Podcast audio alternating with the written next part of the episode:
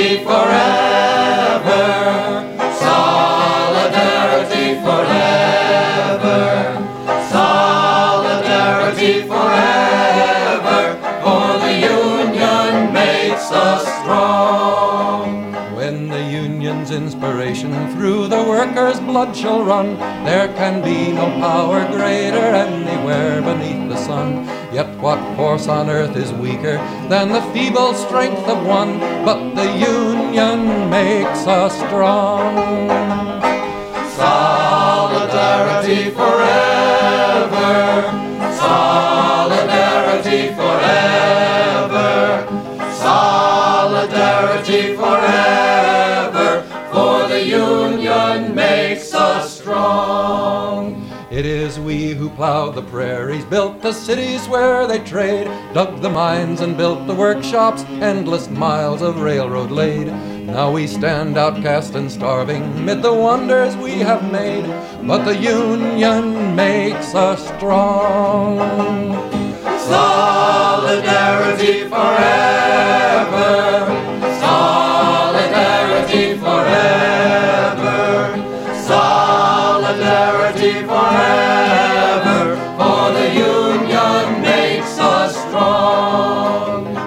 Have taken untold millions that they never toiled to earn. But without our brain and muscle, not a single wheel can turn. We can break their haughty power, gain our freedom when we learn that the Union makes us strong.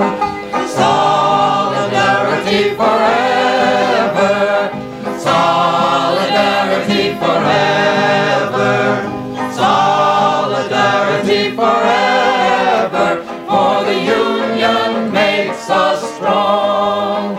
In our hands is placed a power greater than their hoarded gold, greater than the might of atoms, magnified a thousandfold. We can bring to birth a new world from the ashes of the old, for the Union makes us strong.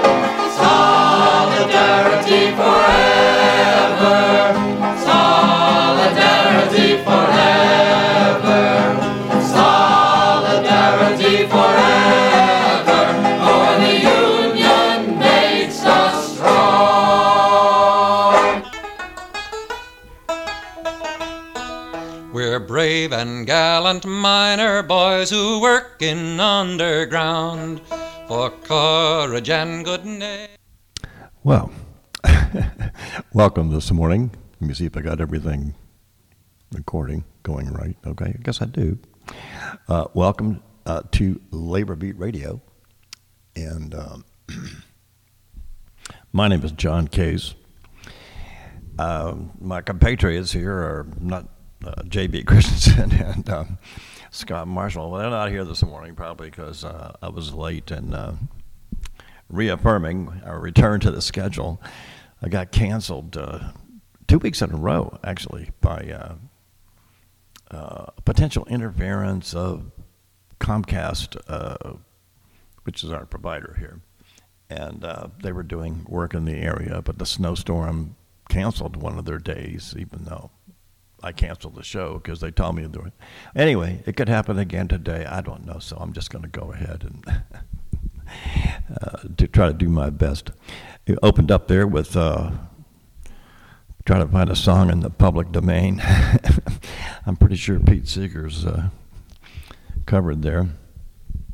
Um, every time I do something that's, uh, you know, even if it's 50 years old, somehow if it gets circulated on Facebook or one of the big tech platforms, I get some copyright warning, so I can't do that. Anyway, um, so I, you know, I play mostly stuff that is, in fact, open source. um, uh, so even though it's internet radio, the radio providers don't seem to care, uh, and neither do the podcasts. Well, I, you know, I, I don't do very. I've probably offended a couple times, but I don't think more than that. um, this morning, I want to cover um, kind of a belated Martin Luther King Day uh, commentary that um, is based um, on a. Um, let me get to it here. Yeah, based on a uh, an article, um, actually a, a blog post, but it's an article um, by Tim Taylor, uh, Timothy Taylor, and uh, he's a um, editor of one of the most prominent uh, economic journals, uh, the Journal of Economic Perspect- Perspectives, and in addition to being the uh, editor for, geez, must be at least a decade, maybe two uh, now. He um, performs a very useful. Uh, I, I, forget which university he's on the faculty of, but um, uh, he, he performs also a very useful summarizing role in translating some of the latest, you know, uh, papers uh, technical papers and policy papers and um, uh, papers of all kinds submitted to his journal um, on a wide range of topics. Um, so he uh, summarizes them, and sometimes uh, if they're in a little bit too, um, I don't know, uh, circular verbiage. In other words, well known amongst a small circle, but outside, um, self referencing gets a little bit hard to penetrate. Anyway, but he does a good job of, uh, you know, sometimes rearranging the, the lingo so that um, ordinary people could get, oh, here comes Scott. There we go. Um, but he's been a. Well, let me let me pause here while I get my brother here onto the uh, onto the screen here. There you go. Hey, good morning, Scott. Hey, how you How doing, you doing, buddy? I got. Um, hopefully, Comcast won't shut me down. yeah, Yeah, well, don't- uh, but don't uh, on Comcast. no, it was un- unbelievable. They, they, one week they, they said they were going to do it, and then the snowstorm came and they didn't do it, um, or a big snowstorm, whatever. It wasn't that big by my. I, I, maybe I lived in New England too long, but um, I don't know. Looking behind you, it doesn't look like it's going to snow. yeah, I know. But that's that's an enhanced picture of the Shenandoah River there. Um, well, I was I was going to um, um, as a topic this morning, sort of a belated uh, Martin Luther King Day um, Oh, topic. Um, there's a, a journal editor called uh, Timothy Taylor, and he uh, he's from the University of Minnesota, but he is an editor of one of the most prominent economic journals um, called the Journal of Economic Perspectives. And um, in addition, he runs a blog which is um, pretty good at uh, making sometimes technical papers, you know, and stuff like and analysis that's in some sort of circuit, one of those circular lingos, right? That professors like to talk in. Um, he makes them conversable and sort of translates them. Does a good job at at summarizing, um, and he's not particularly um, biased about um, what, what do they call them? They call them the um, heterodox ec- economists, which which includes everything from anar- from um, you know behavioral to Marxist to uh, everything that doesn't fit into you know the Larry Summers, Paul Krugman universe.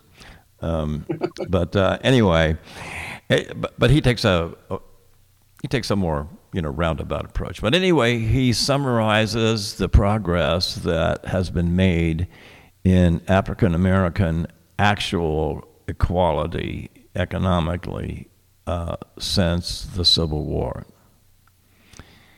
And he has a couple of interesting uh, the data you know uh, has a some pretty interesting um, features. One is is that the sharpest increase in wealth, um, probably measured in just in terms of land or property uh, possession, um, took place immediately after the Civil War. Um, And uh, where there was a sharp increase. And basically, since then, there has been none. Hmm. I mean, it's gone up and down a little bit, you know, in various kind of ways. I mean, there was a bump in the late 60s, and the composition of it changes. Are there more so called middle class people after the 60s in the African American community? Yes. Yes, there are. Okay. But you remember, you know, the, the, the rise of, of a certain amount of anti racist culture, right, through the 60s and afterwards, at least in big parts of the country. Not, not everywhere, okay, but um, coincided also very shortly after, by, by seven, 1972 or 6, but the latest.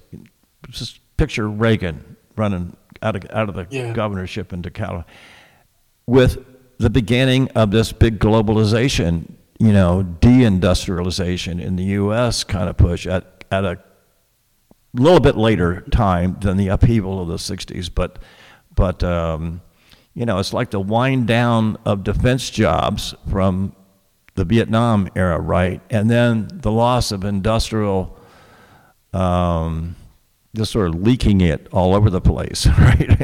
all over the world, Yeah. really. And, um, and then, so all these things then combined, and it gives you, if you look at the actual distribution of wealth from, let's say, 1873 or 4, in that area, you know, eight or 10 years after the Civil War, all the way through, um, you know, you see a, a little bump, you know, in the uh, late 40s, early 50s, was just kind of when the working class in general went up, okay, because of unionization, you know, for the, from the 30s. But uh, after that, and it starts to go screwball again, and it's right back, it's right back where you were in 1860, you know, five. Wow, I, I, I- I thought that, that, that that's just a powerful data statement of uh, the history of U.S. capitalism. Really, I mean, Yeah. what else can you call it? Um, it's it's just uh, Yeah. Well, you know, it's it's it's interesting because um, all of the fight back stuff that's going on now in the labor movement, um, a lot of particularly young African American workers are coming to the fore. You know, in Starbucks and Amazon and right. a lot of these organizing drives, and I think that's uh, that that's a hopeful sign.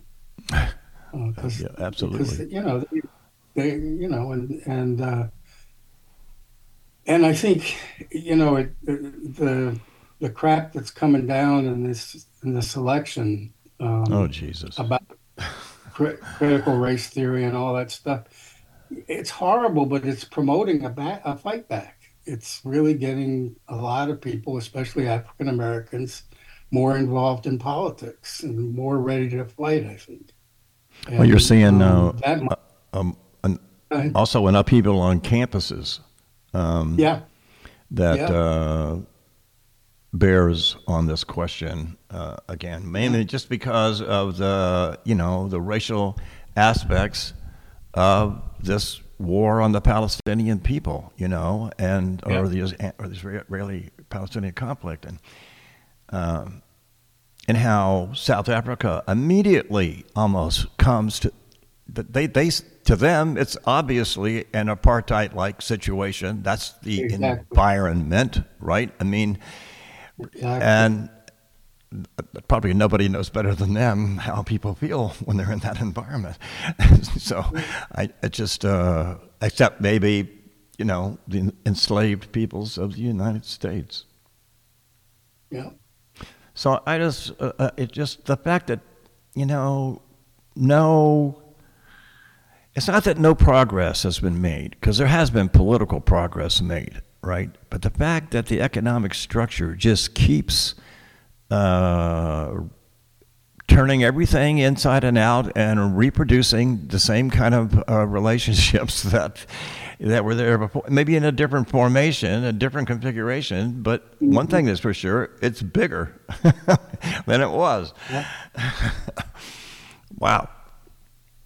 Well, you Um, know, and that's that's why we've always talk about me and my party.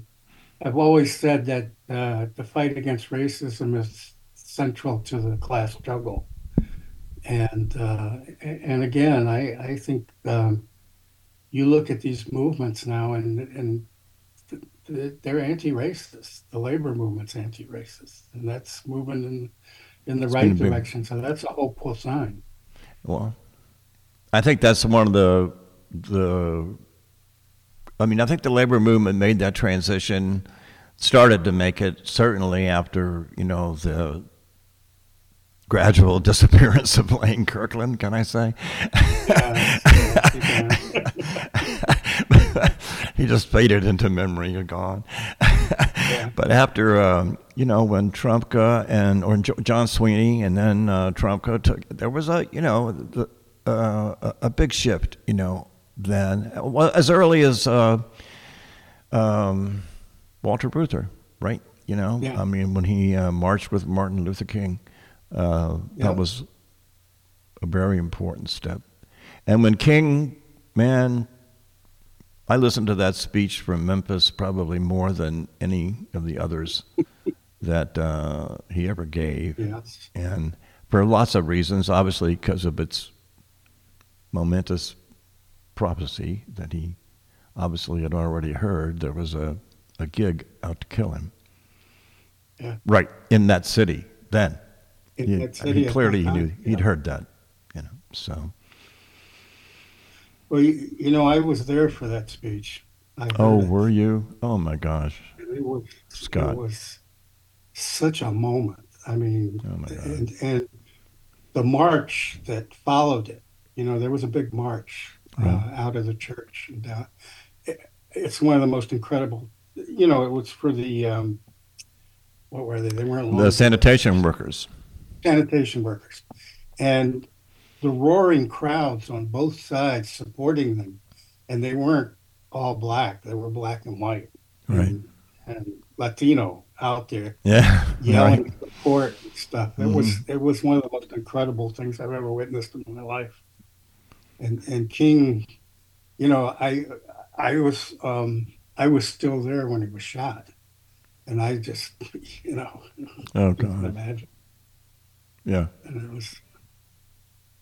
Yeah, well, But I- anyway, Right, but that, but so that, but that moment where he, he where, and the way he placed the, um, uh, the basic question, you know, he goes, he goes on that kind of in Vermont we would call it the long way around Kelly's barn,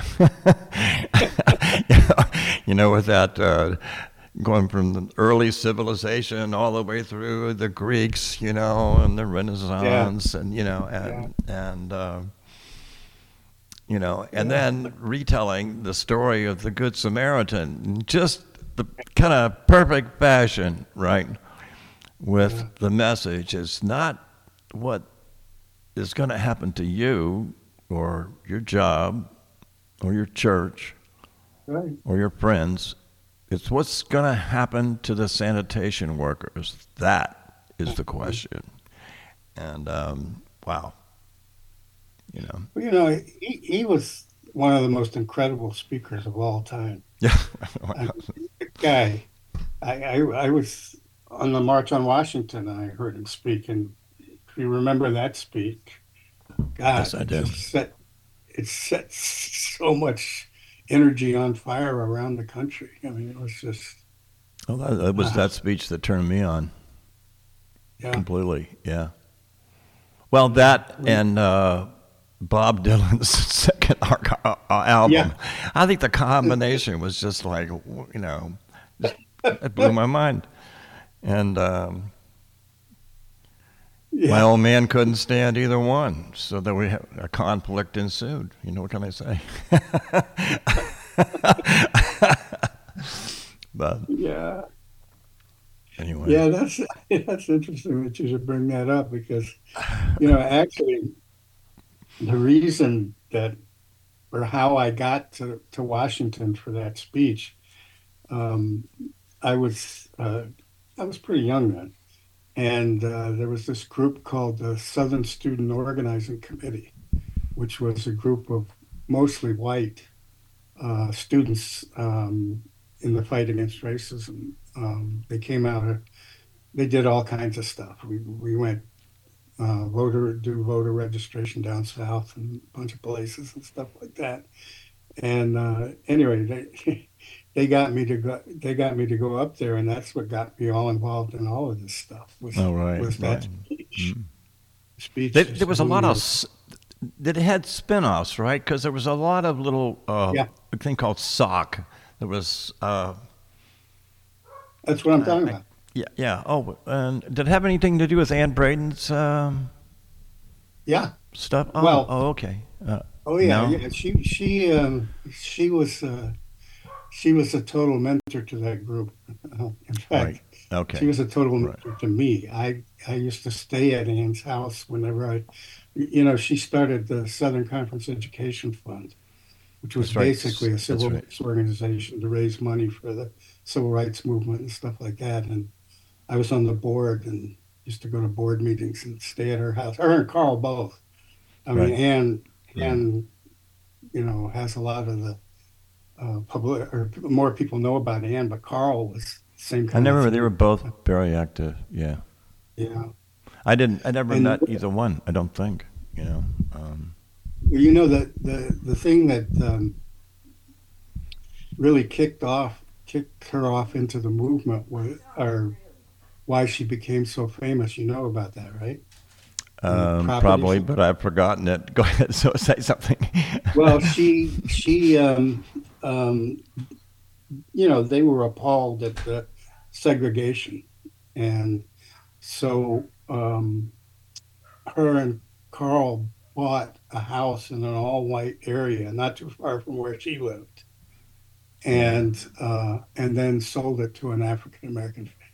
oh yeah. and that just And- blew things up Mhm. and stuff. But it really brought a lot of people together with with her and Carl, and then that's where um, Skeff and a whole lot of and her and that she became, I don't know, the guiding star for so much of the of the civil rights movement after that.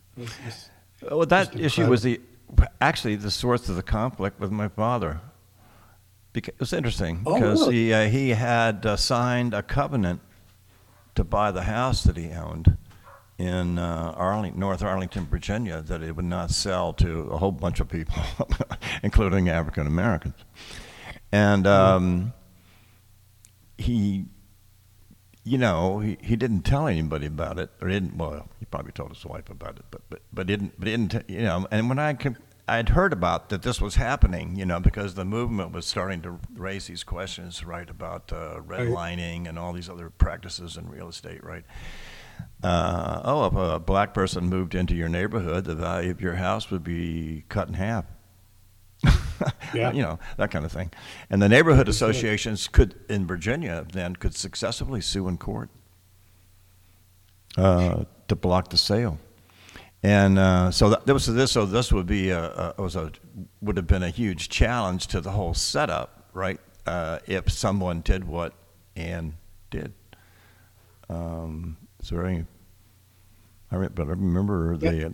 I remember my outrage. You know, how could that possibly Yeah. be? Because you know, my old man was not a personally yeah. you know, racist guy. I mean, he, I never heard him say an insult to, in front of the kids to anybody. Right. You know. So, but on the other hand, I mean, you know, there's there's all this shit going on, and you're just trying, you know, you're Yeah. Yeah. ignore it and pretend it's not there, and then it blows up. Um, Yeah. I'm um, I'm hopeful that uh, somebody can convince Biden to uh, figure out how not to get run over here by um, the wars. That's the other thing. I'm sure it's on by the way, I heard, I, mean, I heard as a consequence of our discussion we had here uh, locally too, that uh, this concern is, is rising very high in the uh, Mhm. AFL-CIO as well as other places. Um, but it's so, uh, you know, I mean, it, it turns you almost directly into a Marxist, okay, uh, if you haven't been one already, you know, to observe how captured Biden is by Right. this imperial entanglement in the Middle East that's, prob- that's, that's ha- three quarters of a century old now, okay? Yeah. And the oil Yeah. industry and the energy thing obviously have their claws in all of it. I mean, how many Rockefeller reps were Secretary of State for the past century, of one kind or another? For sure. so, I don't know how he, uh, you know, I- don't, I don't believe he, he likes it. You get all these rumors about he's trying to tell uh, Netanyahu, don't do this, don't do that, don't do this, and then just gives him the finger. Yeah. so far anyway. And I don't know whether, I- you know, I, I don't know. When Dan Ko- Kovalik was on the show here, you know, I mean, he, he, it was interesting. I don't know whether I would agree with him or not. I mean, he was uh, poo-pooing the two-state solution. But then what other solution is there? I said, well, well, well none was his position, if you recall. There isn't one Yeah. because the whole way the origin of the thing polluted itself early on, and some, and he says can't be fixed. Uh, I don't know where you go with that. Uh, Right. You're stuck. can't be fixed. Yeah. That's, that's, that's uh, I don't know. Yeah, but well, you know, and, and it, it, Biden's clearly beginning to feel the pressure at home on this issue. I mean, he, you know, there, there's so many people coming out for a two-state solution, and all these demonstrations going on all over the place, and I think he's beginning to feel that heat too. Yeah, oh, I, I think it's clear. He there's a whole bunch of Democrats that are now uh, in you know the co- the, the so-called squad, but bigger than that. Uh, that Oh, I, yeah, I think signed a letter. Um, Yep. I think the Afri- Afri- the Black Caucus is it called the Black Caucus anymore? I'm, I'm not Yeah, sure. I think it is. Anyway, but anyway, I, I think they sent a letter too of concern. So I think it's uh, you know he you know I mean the argument that no matter what he does, you know even if he's dead and put him up as a corpse on the ballot, you're still going to vote for him against Trump. Yeah, I hope we don't have that kind of. I guess you know, does the United States deserve any deserve any grace from God? Uh, I'm not sure. Maybe, maybe. Spare well, us, some of us. or are we going to have to pay for all of our past sins? Yeah. I don't know. I, I actually, uh, well, you and I have had this debate before, but I actually feel pretty optimistic. I really do think people are coming together against this crap. So we'll see. but Well, you know, yeah. You look at you look at how, how much the labor movement's mobilizing, and you know they're already uh, we are already organizing uh, not door knocking campaigns and how to how to uh, have rallies and how to Right. uh, you know encourage people to get out and vote and stuff. And that that's all over the labor movement. That's that's happening now. And i i think that you know that's what it takes it takes that kind of grassroots mass participation We had a um, a guest on the one of the other programs here last week. he's a active guy, but he's been living in Nashville for I don't know the past I don't know ten years because I think his uh, granddaughter and daughter lived there. I think he was was going to go down there, but anyway, he's he was around here for a long time. And uh, but he was he came back and he said he had an interesting observation. He says, you know, people in the country in the rural areas of the country, like like for example, pretty much West Virginia here, all right, have a different idea of freedom than a lot of people in the cities. And I, you know, I was reflecting on that, and there's some truth to that. Um, Mhm. And it's and you notice that, for example, one of the problems in West Virginia is it keeps losing population. Mhm. You know, because people there's not that enough work, right, that is uh, Right. sustainable to, and so people tend to go to where the centers of investment and whatever jobs are, right? Um, and the remain those who remain that poverty there's a lot of poverty okay but those who remain tend to be you know just dominated by what's left of capital which is real estate interests mostly. Right. you know i mean you're you've got uh, land and you're going to try to sell you, you could put housing on it. You know whatever used to be productive r- real estate is now converted to some sort of housing or just you know um, I mean, there's not much manufacturing. Um, there is actually some since the since the uh, since uh, the Biden and Manchin uh, boomlet in Mhm. investment here. Um, but you know whether any of that money ultimately that comes from all these big uh, hub investment, whether it stays in the state or the people of West Virginia ever see any of it, um, Right.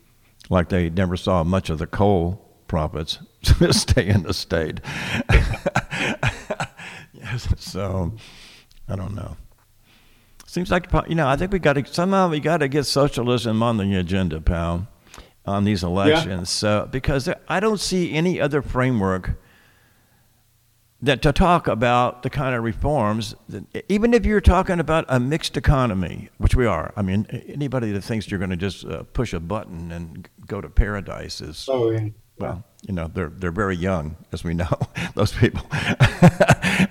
But but nonetheless, and it's great that they feel that way. Uh, on, on the other hand, uh, you know, you're going to have to have these reform, but you the assumption is there's a political coalition that represents a much more representative uh, aspect of the will of the majority of people, which I don't see how you get to through some sort of through working class type of political organizations. I, you know, you just don't develop the self awareness, and plus you don't develop the solidarity, which is the power that that we have. Yeah. I mean, that's our power. You know, Yeah. if you're going to try to have every little section of the country make deals with the bosses about what the, the lesser evil is all the time, well, you're not going to spend enough time uniting. Um, you might not, right? You might, you know, say, you know, people are just. It's not big ideas. It's sort of getting by day to day that it's so important. But anyway, um, Well, you, you know, and, and um, it's it's pretty incredible how fast uh, the party's growing, and especially how fast it's growing among young people. Um, we just had a You know, I mean, the Communist Party. committee? Communist Party. uh, Yes. Communist Party. Uh, yeah. So our listeners understand what we're talking about. Oh, I, I, yeah, yeah, right, right, right, right, right, right. Um, we just had a the party here just had a, a state meeting, and there were like six new clubs of young people around the state. Now they're not they're very big yet; they're five or six people like that, but they're beginning to get more and more people come to meetings and stuff like that. Right. And the other thing that I think moves in this direction is that the the, the, the real, real serious decline in anti-communism in the labor movement. Um, you know, it's it's just um, it, it, it's just staggering how much how many unions are just you know that doesn't bother them anymore. You know, like in my case, the steelworkers. Um, everybody knows my politics, and I was proposed by the national leadership of the union. Um, I was nominated by them to be the vice president, the international vice president of our retiree organization. And they really wanted me to do it. And I mean, that's when I joined surprised. Steelworkers, it wasn't like that. no, that's true. Well, So, I mean, um, but it's not well, just let me order. say the same thing from. a- FDIO is more like that. let me say same thing from a different direction. For example, if you look at the past, uh, well, actually, most of the past 50 years, you see over time, you'll see that with a few exceptions, the ratio of independents to people associated with either party keeps in, increasing. And recent, you know, and, and there's been a couple of times when the share of the affiliated was flipping one way or the other with the Repub- De- Democrats were usually a little bit ahead, right? But not a lot. Well, so now, just in this particular phase, like for example, the Democratic Party in uh, West Virginia has weakened up so that it is not fielding candidates for way over half the available seats way over half. And the voters are have moved from even five years ago being a majority registered Democrat to now a majority independent, and of the remaining, the Republicans are slightly ahead. Uh, but the d- independents are currently voting. They're not. They voted for Bernie, but they didn't Yeah. vote for uh, Hillary, or Yeah. they, they did, and they didn't. And I, they didn't vote for Biden. Yeah. So I, I- you know, so you that, but the fact, and so, and so my friend Karen Valentine, we have we host this, this little local show. We went to the county commission where the what's left. A couple of a, a Democrat who's some kind of owns a bought a whole bunch of farm property and wants to convert it to a solar farm. But other than that, appears to be just a complete opportunist two Trumpers, um, and another couple of people that don't seem to have they don't they- they're so they're learning about government. They never were taught civics, and so they they don't know how to they're, they're out of order most of the time. so we're going there, and, I, and me and my friend we're look we're looking at this setup here, and the level of incompetence, you know, is stunning. Uh, they can't get through the minutes, right? They can't uh, agree on an agenda. They can't approve the previous minutes. All right, they can't follow any rules of order when they're deciding who's going to be the president. the three, the three of them, they're supposed to vote amongst themselves. They vote. They just line up and they start yelling at each other, and it's it's like you're watching, you know, Art Carney and uh, Ralph Kramden in The Honeymooners. Um, I, I, I kid you not. And I, so I'm saying to myself, you know, I mean, I'm blaming myself. You know, a, group of 10 organizers that are halfway competent could drive a truck through this whole thing, okay? Just on a program of decent governance. and so that is uh, also uh, maybe a new environment, not everywhere. I'm sure there's places where the, the setup is hanging together better than here. But um, still, uh, it's an opportunity, right?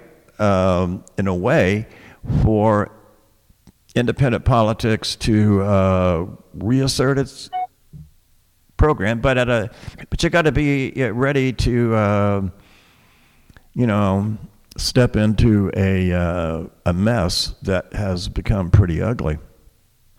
Um, Right? I mean, uh, and uh, people are but the, there are people who have no interest in negotiations.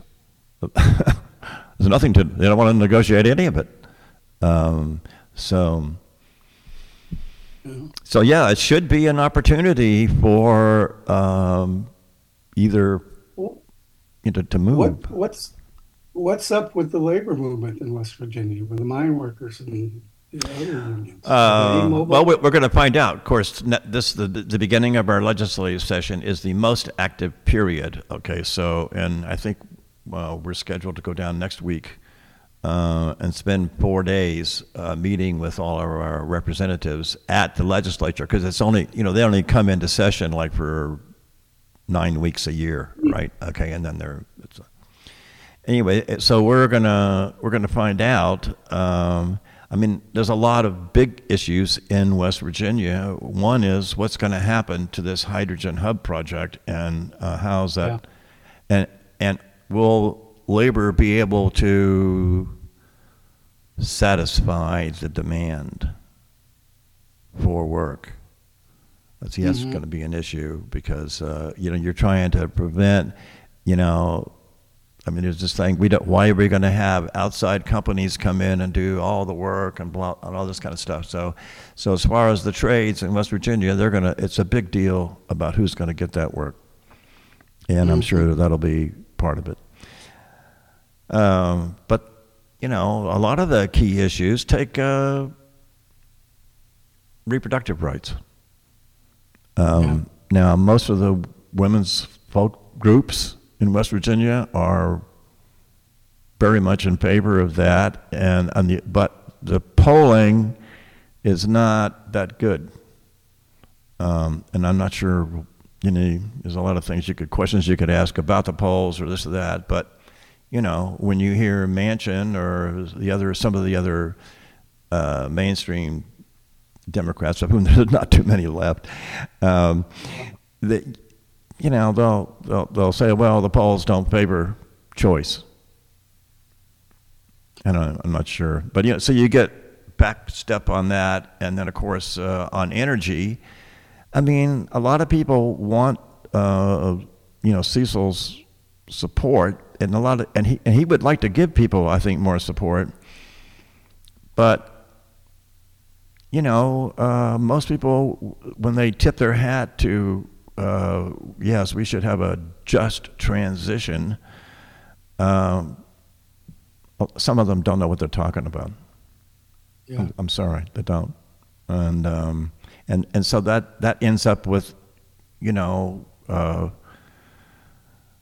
well, I mean, we- you know, the mine workers, they got a choice. I mean, uh, the choice is what can they get from joining all this big movement, and two, and two, what can they get from the coal companies? You know, what level of pressure gets them whatever they got to get, because that's the only source of money to them, really. Uh, it's what they can extract from those guys. So it, it, it ends up being, you know, the usual tug of war. But I think the problem is there's just a weakness in the um, the way the environmental question is posed. I mean, you got to make a commitment. If you mean leave no one behind, you got to mean it. You got to. You can't just say if it turns into, you know, just words, word salad. You know, it just you, you can't break through the uh, suspicion Yeah. uh, without that. You know, I'm I'm thinking when you go and have this to that uh, meeting, our legislative conference, yeah. legislative conference, uh, I think that would be a good topic for one of these shows. Oh, yeah. What Yeah. what you you know what you hear up there and stuff like that. You know, I don't know if Cecil will be there or what. Oh, he You will. know, the- oh, yes. Yeah. Yes, Cecil will be there. Well, I think one of the issues, um, uh, you might even ask him if he'd be on the show. I will. I'm not sure. it's, it's a good opportunity. not sure well, he he, he, he, doesn't, uh, he's not bashful. No, So, no, and, and uh, he won't good. remember me. But I've talked to him several times and shook his hand, and he's very open and, and talkative and stuff. But one of the things I was thinking about to ask him about is, okay, this uh, what do you call it? The um, uh, the the underground source of energy, oh, the hub, the hydrogen hub. hy- hydrogen hub. Yeah, Um, right. Are they going to organize the hydrogen hub? Well, the commitments they have from? Manchin is that if as far I don't know I don't think all the rules have been written yet because because you know because remember this money this billion dollars is also going to supposed to be matched by people who want to the producers that want to get involved. But anyway, yes, the uh, the big question Manchin put to the uh, leadership was, can you supply this labor? Mm. and um, that's I mean that's what they reported. That's what they reported. Um, so I don't know. The assumption is is that if they can bid for enough of the jobs and get it together, then uh, Manchin would help support it. But he's not going to be in office past uh, this year because he's not running for uh, Senate again. Um, but nonetheless, he's he's had a big role in deciding how all that money is going to be spent in the state. So, Right. you know, But but Cecil, it would be really good to know what he's thinking about about how to organize those workers and, and how they're going to approach that question. that's right. I think that would be a really good topic. Uh, But I think him and the steel workers would be the only Yeah. two that would be really um, in a position uh, in the state to do it. And either w- it would work with either. But um, you know, there's a lot I'll, of. I'll be ahead. in touch with the steelworkers and find out what they're talking about Yeah. about this. And there's because the, the Appalachians hubs is one. You know, there's also a big one right in the state of Washington, and uh, oh, there's five around the country. They're going to be. Yeah. But this one's Yeah. going to come early because it it kind of merges with, you know, Biden's pitch to get, you know, more support out of Appalachia. Right. I mean, really, to do something about uh, Yep. investment in the area. So, I, I you know, we can hope for the best, but the political crisis in the country is just growing and uh, not getting smaller, Mm. and and that you know puts everything. I mean, you you don't know at any moment, you know, some externality, so called. it's not really Yeah. external, but it's so-called externality uh, comes in and clobbers you. You know, everybody. I don't know. So- We got our work cut out for us. Yes, we do. And uh, but I'm glad to hear about all the young people, Scotty. That's great. You know, Yeah. uh, you know, I need to do something here, but we had a bunch of people, but then for some reason they all, when the pandemic hit, went bye bye. Yeah, that well, that was a big blow all over. You know, there's no doubt Um, about that. And But again, so I need think I need to set up a table at the college again. Yeah. I'm sure I could get some people, but uh, Well, and you know what? There's there's um, one of the things that's very interesting to me too is that there is less and less. Um, there's more cooperation between organizations that are calling for socialism than I've ever seen.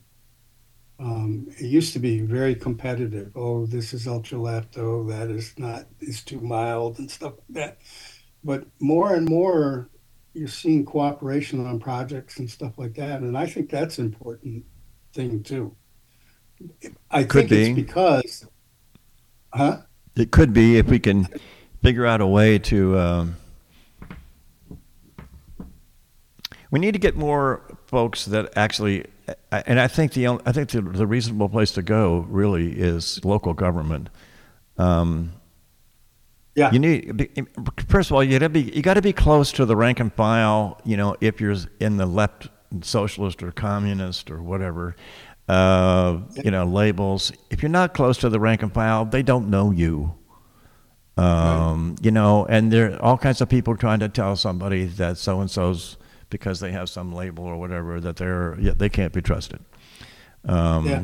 You know, uh, well, you so I I think that's I think, and also there's something about at the local level when you don't have that much money. Like for example, in Jefferson County, the only taxable income you're going to get is property tax or a bond issue if you want to borrow money. And in order to get a bond issue, you, in most of these county governments, you got to have a nearly, you know, four fifths or eighty percent or hundred percent agreement to borrow money on a bond, right?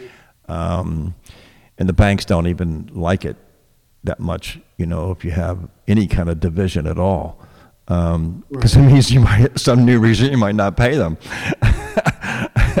so, but but so you don't have that much money, which means you know your ability to organize the community Right. in some ways, you know, is you need you need that. You need volunteerism. You need people acting out of solidarity, out of uh, you know, shared rights, shared responsibilities. I mean, that, that ethos has to kind of help Right. solve some actual problems, you know, rather than, because you're not going to be able to go in and, and say, oh, oh, we're to, we're going to tax, we're going to immediately, we're going to go get all the millionaires in the community and, you know, put an excise tax on them.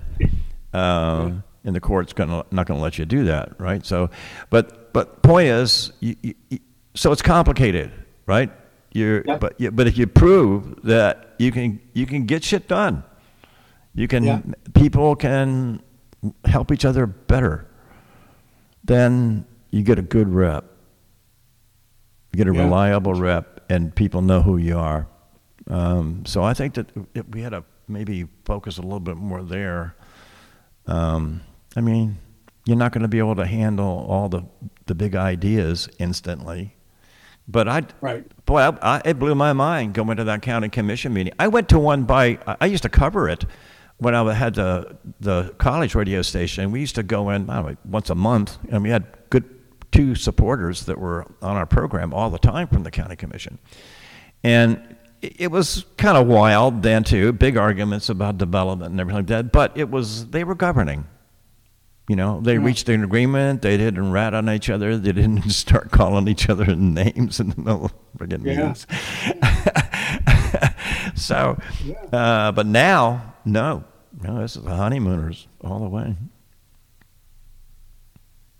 Wild. So I think we, I- know- I- I- yeah. Go ahead.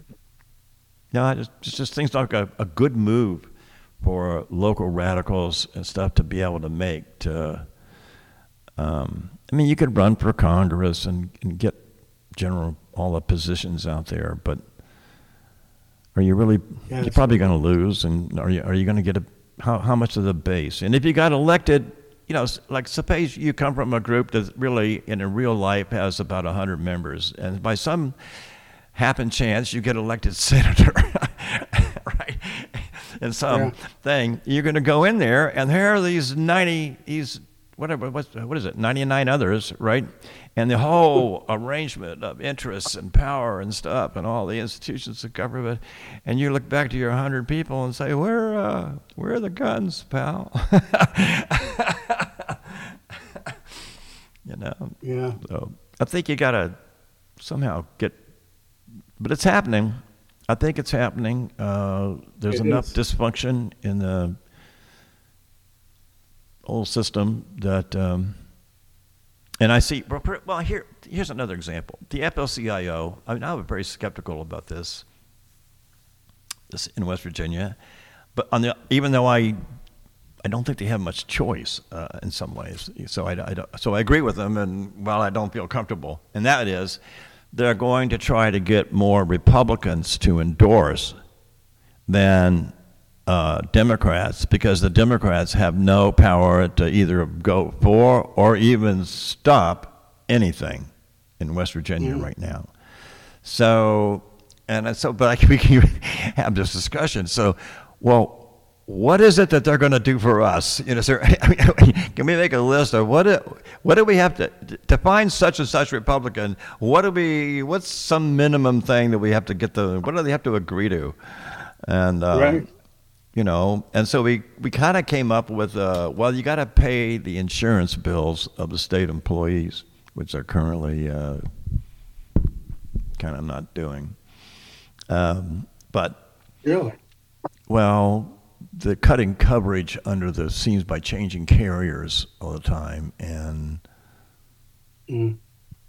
you know, so when they do that, what turns out that uh, you know the uh, people go to the bank and uh, you know they can't get you know the, the fact that the not the bank to their doctor and the fact that the coverage has changed means is that well you know they're not going to get this this operation covered and that thing that they, they already were in the middle of some procedure they were halfway through now is not being paid for. And so you know the grievances start to pile up. But in West Virginia there's no official collective bargaining yet the union can use the state grievance procedure to resolve grievances it's weird it's a legacy thing from Robert Byrd um, but you know, you see the uh, so it gets complicated, uh, but we'll see. I don't know whether you're going to be able to find any. Uh, I mean, certainly the Trumpers are so all up the wall on most everything. I mean, it- when you get past Jesus, uh, intelligent design, and uh, stacking the courts, um, they don't have any interest in anything else. Oh, and cutting their taxes, of course. Yeah. But You know, another interesting thing that's going on now, um, it really describing fascism and talking about fascism is much more in the central conversations. And one of the incredible things to me is that on the liberal leaning TV channels, CNN, MSNBC, there are now open discussions about what fascism really is and calling things fascist. And that opens up people to think. I mean, used to be when you say fascism, people say, oh, that was the Nazis. I don't know anything about that. But now that people now are actually do. saying that, yeah. And now that there are people actually saying that there's a threat of fascism and acknowledging that, um, that opens up a whole lot of doors too for discussion and for movement, I think. it does. I- but just- uh, what I'm door does it? amazed. Uh, yeah, I'll tell you, the door it opens for me is um, I don't, I've lost my uh, affection for the two party system. Yeah. I mean, I, I especially have a problem, for example, with uh, lecturing China or any other country. I don't care whether it's China. Any. Well, you have a, a one. You have a one-party authoritarian dictatorship, and um, and then you look back here and, and you- and you say, well, what are you saying, Joe? If they had, if they invited the Republican Party to set up shop, they'd be. Uh, what would they be then? they'd be okay, right? Uh, Sure, Xi Jinping said, "Why don't you come just set up operation? You can run for office over here, you know, with Trump. Trump can be president of this country too." right? I don't think so. Well, you know, he'd probably do that. He, well, he'd probably take yes. He, of course he would. Come on, come on. Well, we want to show you something, buddy. Yeah, man. I, can I get a thousand hotels out of it all over the uh, continent? can you put some money in my Caribbean account? You know, Yeah. yeah. I'm sure he. Well, I mean, he Trump has already talked about he wants to be friends with Russia. He wants to be friends with China. He wants, yeah. Well, see, no, it's interesting though. See, he's pursu- he's pursuing at least openly uh, what what he really wants. Who knows? Uh, but an isolationist course, which you know has two sides to it. On one hand, Yeah. it could be a leap to a very aggressive, you know, um, confrontational kind of situation. On the other, it could be a sign that a, a big part of capital, people that might not, you know, I mean, I, I think there's people that agree with this part, that the isolationism, like for example, we're paying for the entire military cost of defending for Europe, or 80% of it, Yeah. and uh, what do we get for it? We get trouble, Right. okay, and we're not able to handle that trouble. We get we have this all this investment and stuff in um, you know all these institutions and everything like that, but actually, relatively speaking, the U.S. is declining in power. Absolutely. Uh, and you know um, that, that that that that's some interesting parallels there, of course, with other imperial type regimes. And I don't think you can argue that Absolutely. the United States has not been a virtual empower, especially through its corporate you know extensions all over the Yeah. world. Yep. Well, you mean, uh, yeah, for example, uh, what happens when you can't maintain that empire? You know, how do you retreat from it? You know, um, or can one retreat from it? Um, you know, the British did but it happened because of military defeat, effectively in two Right. wars. If you think about it, right? They lost their empire. I mean, uh, when Roosevelt said, "No, I'm not going to send troops to let you keep India," that was a big disappointment for Roosevelt, for, for uh, Churchill, right? And but now, I don't know, Yeah. man. It's um, Well- it's uh, think about Russia, okay? When the Tsar got sucked into World War One, right, and won't get out, can't get out, even though the troops have no shoes, no guns, and, Right. and are marching back home. You know, uh, and uh, it turns out all the revolutionaries you put into the garrisons in prison are now what remains of your army. You know, and so you end up with this. Uh, but that, at no point did the czar become a liberal. Yeah. They, they never backed up. John, I, I hate to say this. We gotta 10 go. O'clock I got to another go. meeting. I know. Yeah. All right, buddy. A good time. All right. Anyway, Labor Beat today on www.enlightenradio.org at uh, player.enlightenradio.org. And it's late, but everything comes next. Take care, Scotty. See you next week. JB will be back. He's flying all over South America.